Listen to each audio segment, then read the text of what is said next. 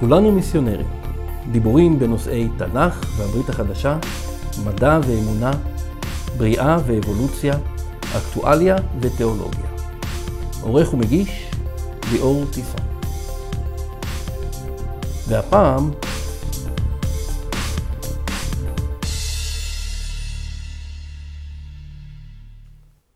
הפעם, בהסכת הראשון בערוץ כולנו מיסיונרים, נשאל ונענה לשאלות מהי יהדות משיחית ומה ההבדל בין יהדות משיחית לבין נצרות.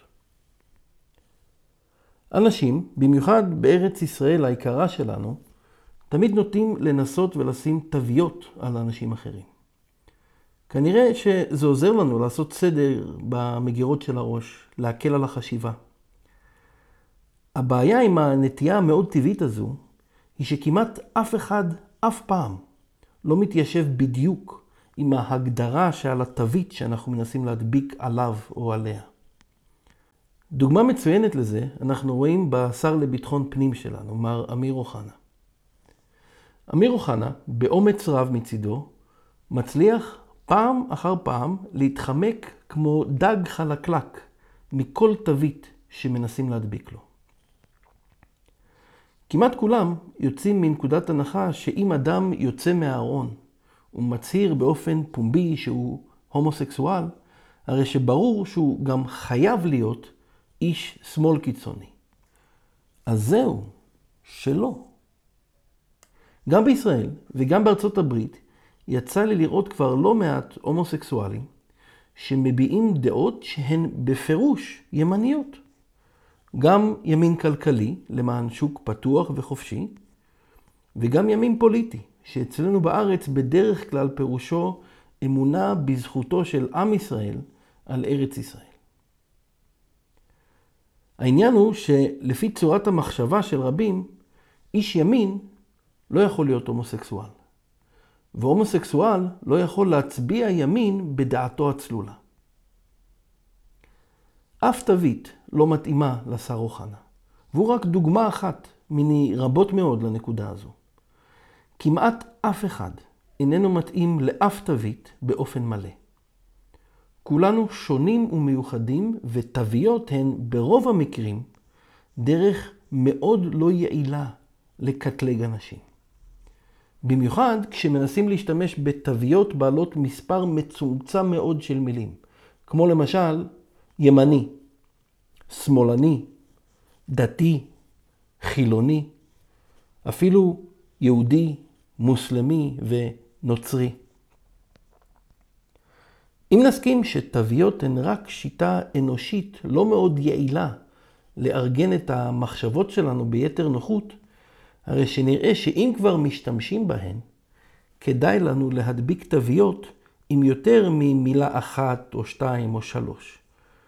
אחרת, כמעט תמיד, נחטא לאותו האדם שעליו אנחנו מנסים להדביק תווית שהיא רחבה מדי.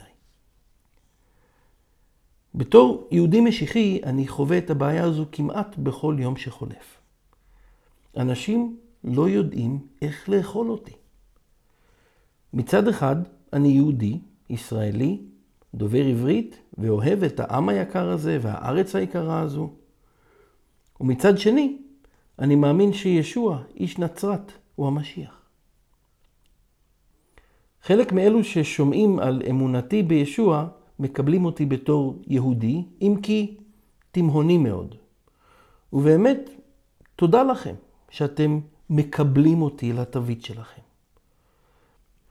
ואילו אחרים מנסים לצייר אותי כגוי, מוכס, משומד, כאילו שאני שונא ישראל אוטו-אנטישמי. העניין הוא ששתי התוויות לא ממש נדבקות אליי טוב. אני אמנם יהודי, ולא רק מבחינה לאומית, אלא גם מבחינה דתית. ומצד שני, לא יהיה לכם קל למצוא הבדלים תיאולוגיים משמעותיים בין האמונה שלי לבין אמונתם של כמה זרמים מוכרים בדת שנקראת במקומותינו נצרות. אז מה בדיוק ההבדל בין יהודים משיחיים לבין נוצרים, ולמה אנחנו מתעקשים שגם המילה יהודי וגם המילה משיחי תופיע על התווית שלנו. מהי בכלל יהדות משיחית? ואיך, אם בכלל, היא שונה מנצרות? בואו וננסה לעצום עיניים רגע, אלא אם כן אתם נוהגים עכשיו, ואז עצימת עיניים היא באחריותכם בלבד, ולשחק משחק אסוציאציות. מה עולה בעיני רוחכם כאשר אתם שומעים את המילה נצרות? אני מניח מניסיון אישי שהמילה הזו מזכירה לרבים נזירים בחלוקים שחורים, עם ראש מגולח חלקית עם חור באמצע, שמנענעים סלי קטורת ומהמהמים זמירות משונות בלטינית, או נזירות עטופות מרגל עד ראש, אולי כנסיות אדירות מאבן שיש עליהן צריח עם פעמון, ועצי אשוח מעוטרים בחג המולד. דברים שלישראלי הממוצע נראים כתרבות זרה ודת זרה, תרבות של אנשים אחרים ועמים אחרים. העניין הוא שגם לי, בתור יהודי משיחי, הדברים הללו נראים זרים לחלוטין. מה לי ולדברים הללו?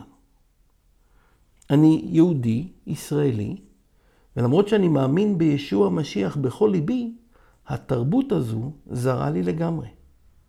אני לא יווני ולא רומי, וגם לא רוצה להיות יווני או רומי. אני בן לאברהם, יצחק ויעקב, שרה, רבקה, רחל ולאה, ואני גם מאמין שהאמונה שלי היא עניין יהודי לגמרי. אני לא מאמין באלילי הגויים, אלא בישוע בן יוסף. נגר, יליד בית לחם היהודית בימי בית שני, שהוא המשיח היהודי, על פי נבואות נביאי ישראל ודברו של אדוני אלוהי ישראל. אז מה בדיוק הופך אותי לגוי? אני בטח לא שונא גויים, אבל אין לי שום כוונה או רצון לאבד את הלאומיות שלי והזיקה שלי לתורת ישראל ועם ישראל. משהו מאוד מיוחד קרה במאות הראשונות אחרי הספירה. תנועה משיחית בקרב היהדות, שדגלה במשיחיותו של ישוע איש נצרת, התחילה לצבור כל כך הרבה פופולריות בקרב הגויים, עד שהיא הפכה לדת הרשמית של האימפריה הרומית. ובאותה התקופה, כתוצאה מחרמות, קללות ושנאת חינם בקרב עם ישראל, היא איבדה עוד נדבך ועוד נדבך מהיהודיות שלה, עד שזו נעלמה כמעט לגמרי. תאמינו או לא, במשך כמעט 200 שנה לאחר חורבן הבית, הנצרות נחשבה על ידי הגויים ברומא וברחבי העולם לתופעה יהודית מסוכנת, שמאיימת על אורחות חייהם הפגאניים. רק במאה הרביעית נוצר הנתק הגדול שבין יהדות לנצרות, כאשר רומא כאימפריה התנצרה, ואחרוני היהודים הנוצריים נאלצו לבחור בין הלאומיות שלהם לבין האמונה שלהם בישוע. רובם בחרו באמונתם בישוע ונטמעו בכנסייה הממוסדת של רומא, ומיעוטם העדיפו את הלאומיות שלהם על האמת הרוחנית שהם ראו, והצטרפו לבתי הכנסת שכבר נהיו לדת שונה מאוד מהיהדות המקראית שהייתה קיימת לפני חורבן הבית. ועם כל זאת, לאורך כל ההיסטוריה היו יהודים שהאמינו בישוע המשיח, בין אם בגלוי ובין אם בחשאי. ומאז קום המדינה והשינוי הגדול שהתחולל בעולם היהודי, יהודים רבים שהאמינו בישוע המשיח התחילו לחגוג את אמונתם בגלוי, וסירבו להיכנע יותר לשרירותיות של הממסד הרבני שניסה ועדיין מנסה לכפות עלינו גויות. בדיוק כמו שהעולם היהודי איננו מקשה אחת, אלא מורכב מהרבה מאוד זרמים ואמונות, כך גם הנצרות מפוצלת ומחולקת מאוד, ויש בה זרמים שונים בתכלית זה מזה. אם נביט על הנצרות הקתולית והיוונית האורתודוקסית לדוגמה, הרי שמבחינת היהודים המשיחיים, אין בינינו לבינם כמעט כלום מן המשותף. ואי ההסכמות שלנו איתם אינן פחות חריפות מאי ההסכמות שלנו עם הממסד הרבני. מצד שני, יש זרמים אוונגליים בנצרות, שהם תולדה מאוחרת של הרפורמציה הפרוטסטנטית, שאיתם יש לנו ממש אחווה רוחנית, והאמונה שלנו כמעט זהה לחלוטין. ולמרות זאת, רוב היהודים המשיחיים לא רוצים להיקרא נוצרים אוונגליים. פשוט מכיוון שאנחנו מסרבים לוותר על היהדות שלנו ולהיטמע שוב בקרב הגויים. כבר עשינו כזרם אמוני את הטעות הזו בעבר, ואנחנו לא רוצים לחזור עליה. רובנו המוחלט מרגיש שאנחנו יהודים בכל ליבנו ונפשנו, ורוצים לשמר את הזהות התרבותית היהודית שלנו. גם היהדות המשיחית היא לא מקשה אחת. וגם בקרב אלו הקוראים לעצמם יהודים משיחיים, יש חילוקי דעות לא פשוטים. יש יהודים משיחיים שמקפידים לשמור שבת, כשרות ואת חגי ישראל, ויש שהתורה פחות מעניינת אותם במישור ההלכתי והתרבותי, והם מקפידים רק על הצד, על הצד המוסרי שבה בחיים שלהם. אבל באופן ציורי, רוב היהודים המשיחיים אוחזים בידיהם של אחינו ואחיותינו לאמונה מקרב הגויים, אשר נקראים אוונגליים.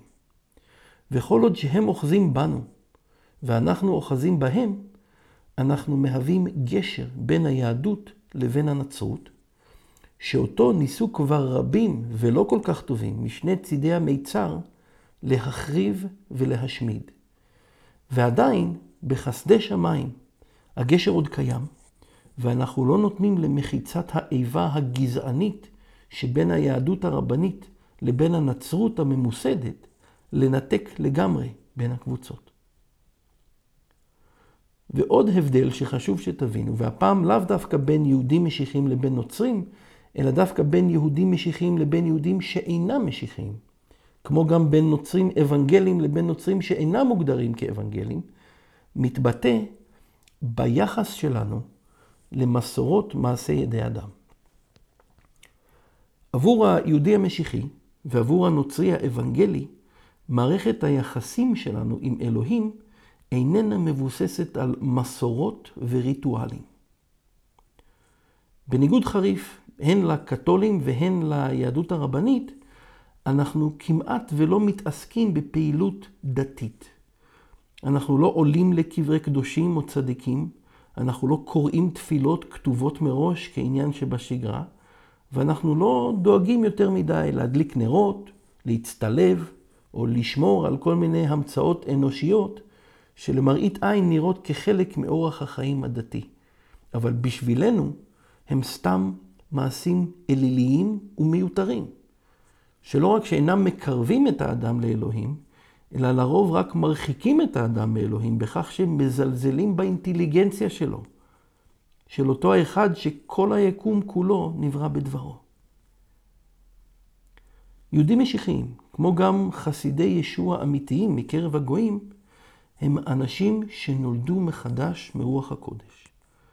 אנשים שאלוהים גילה להם את עצמו באופן אישי ופרטני. בצורה שגרמה לנו לעבוד אותו לא בשפתנו, בכוחנו או בעוצם ידינו, אלא בליבנו. אלוהים דיבר אל ליבנו, לאו דווקא במילים, אלא באהבה כל כך גדולה ובלתי נתפסת, שהיא שינתה לגמרי את הלך הרוח הקודם שלנו. אלוהים גילה לנו באופן אישי את המסר העמוק של צלב המשיח. את העובדה שעבדים היינו לחטא, ממש כמו לפרעה במצרים. ועתה, בזכות קורבנו של ישוע המשיח, אנחנו בני חורים. ההבנה הרוחנית העמוקה הזו היא היא שהמסה את לב האבן שהיה פעם בקרבנו בגלל חטאינו, והראתה לנו את תפארת ישראל, את בן האלוהים, מוסר את נפשו למוות על צלב ככפרה על חטאתנו. זה משהו שלמרות שהוא ברור כשמש, רק ברוח הקודש אדם יכול באמת להבין. מי מאיתנו תמיד רק כיבד את אבא ואמא? מי מאיתנו מעולם לא דיבר בלשון הרע מימיו, דבר שמקביל לרצח, או לפחות לרצח אופי, גם בנצרות וגם ביהדות הרבנית? מי מאיתנו מעולם לא נשא עד שקר? מי מאיתנו לא גנב שום דבר מימיו? מי מאיתנו לא התאווה בתאווה מינית אסורה כלשהי? מי מאיתנו לא חמד מעולם משהו שלא שייך לו? בעוד שרוב בני האדם בשלב הזה מנסים לחפש לעצמם תירוצים לחטאים שלהם, לנו אלוהים הראה שזה אבוד. אנחנו לא רק אשמים, אלא אפילו מעבר לכך, אנחנו חסרי תקנה.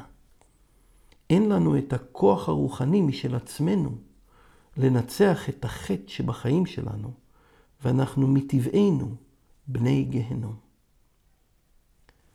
אבל בדיוק אז, כשהבנו שאין לנו שום תקווה להתחמק מגזר דין המוות שמוטל עלינו בגלל חטאינו, אלוהים פתאום הדהים אותנו בחסדו, כשהראה לנו את ישוע המשיח.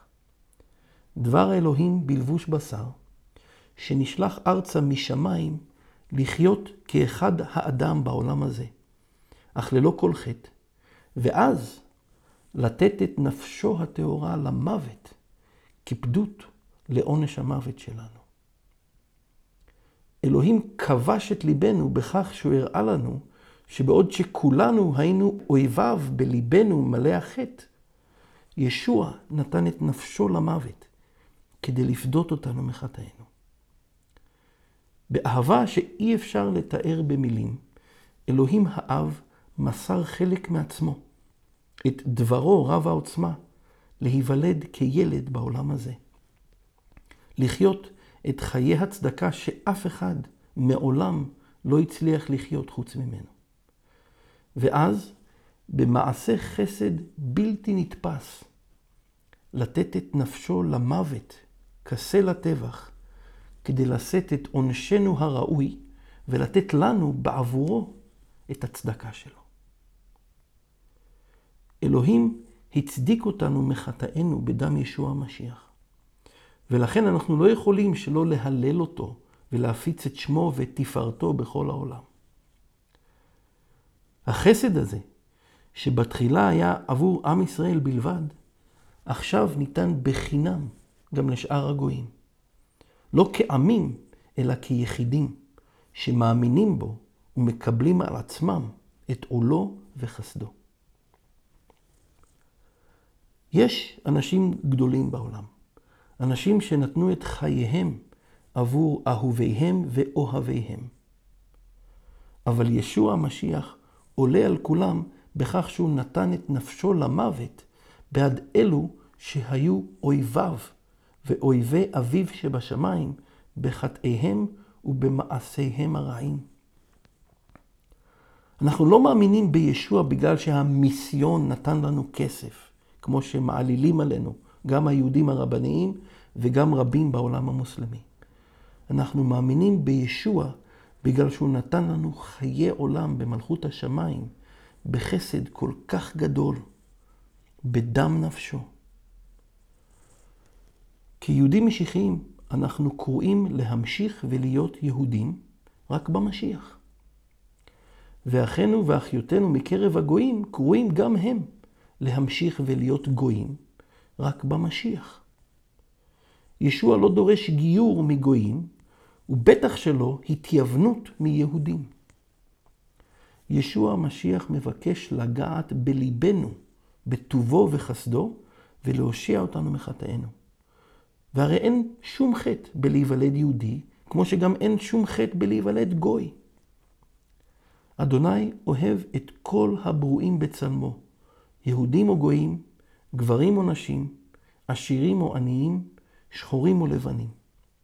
והוא מושיע באמונת ישוע המשיח את כל מי שישוב בתשובה ויבטח בחסדו הזה, על פי עדותם של כתבי הקודש היהודיים, התנ"ך והברית החדשה. ולכן אנחנו לא מפסיקים לבלבל לכם את המוח, גם כשאתם שונאים אותנו ומעלילים עלינו כל מיני האשמות שווא וחצאי אמיתות. אנחנו אוהבים אתכם מספיק כדי לסבול את כעסכם והטינה שלכם, כדי לספר לכם אמת רוחנית שיכולה להושיע את נפשותיכם. אתם לא חייבים להסכים איתנו, אבל אתם לפחות צריכים להבין שהמיסיונריות שלנו היא לא ניסיון להפוך אתכם לגויים או לפגוע בכם. נהפוך הוא. אנחנו רוצים שעם ישראל, בארץ ישראל, שטוען שהוא עובד את אלוהי ישראל, גם יבשע מחטאתו בזכותו של משיח ישראל. ישוע, איש נצרת, מזרע דוד המלך. נשתמע בפודקאסט הבא.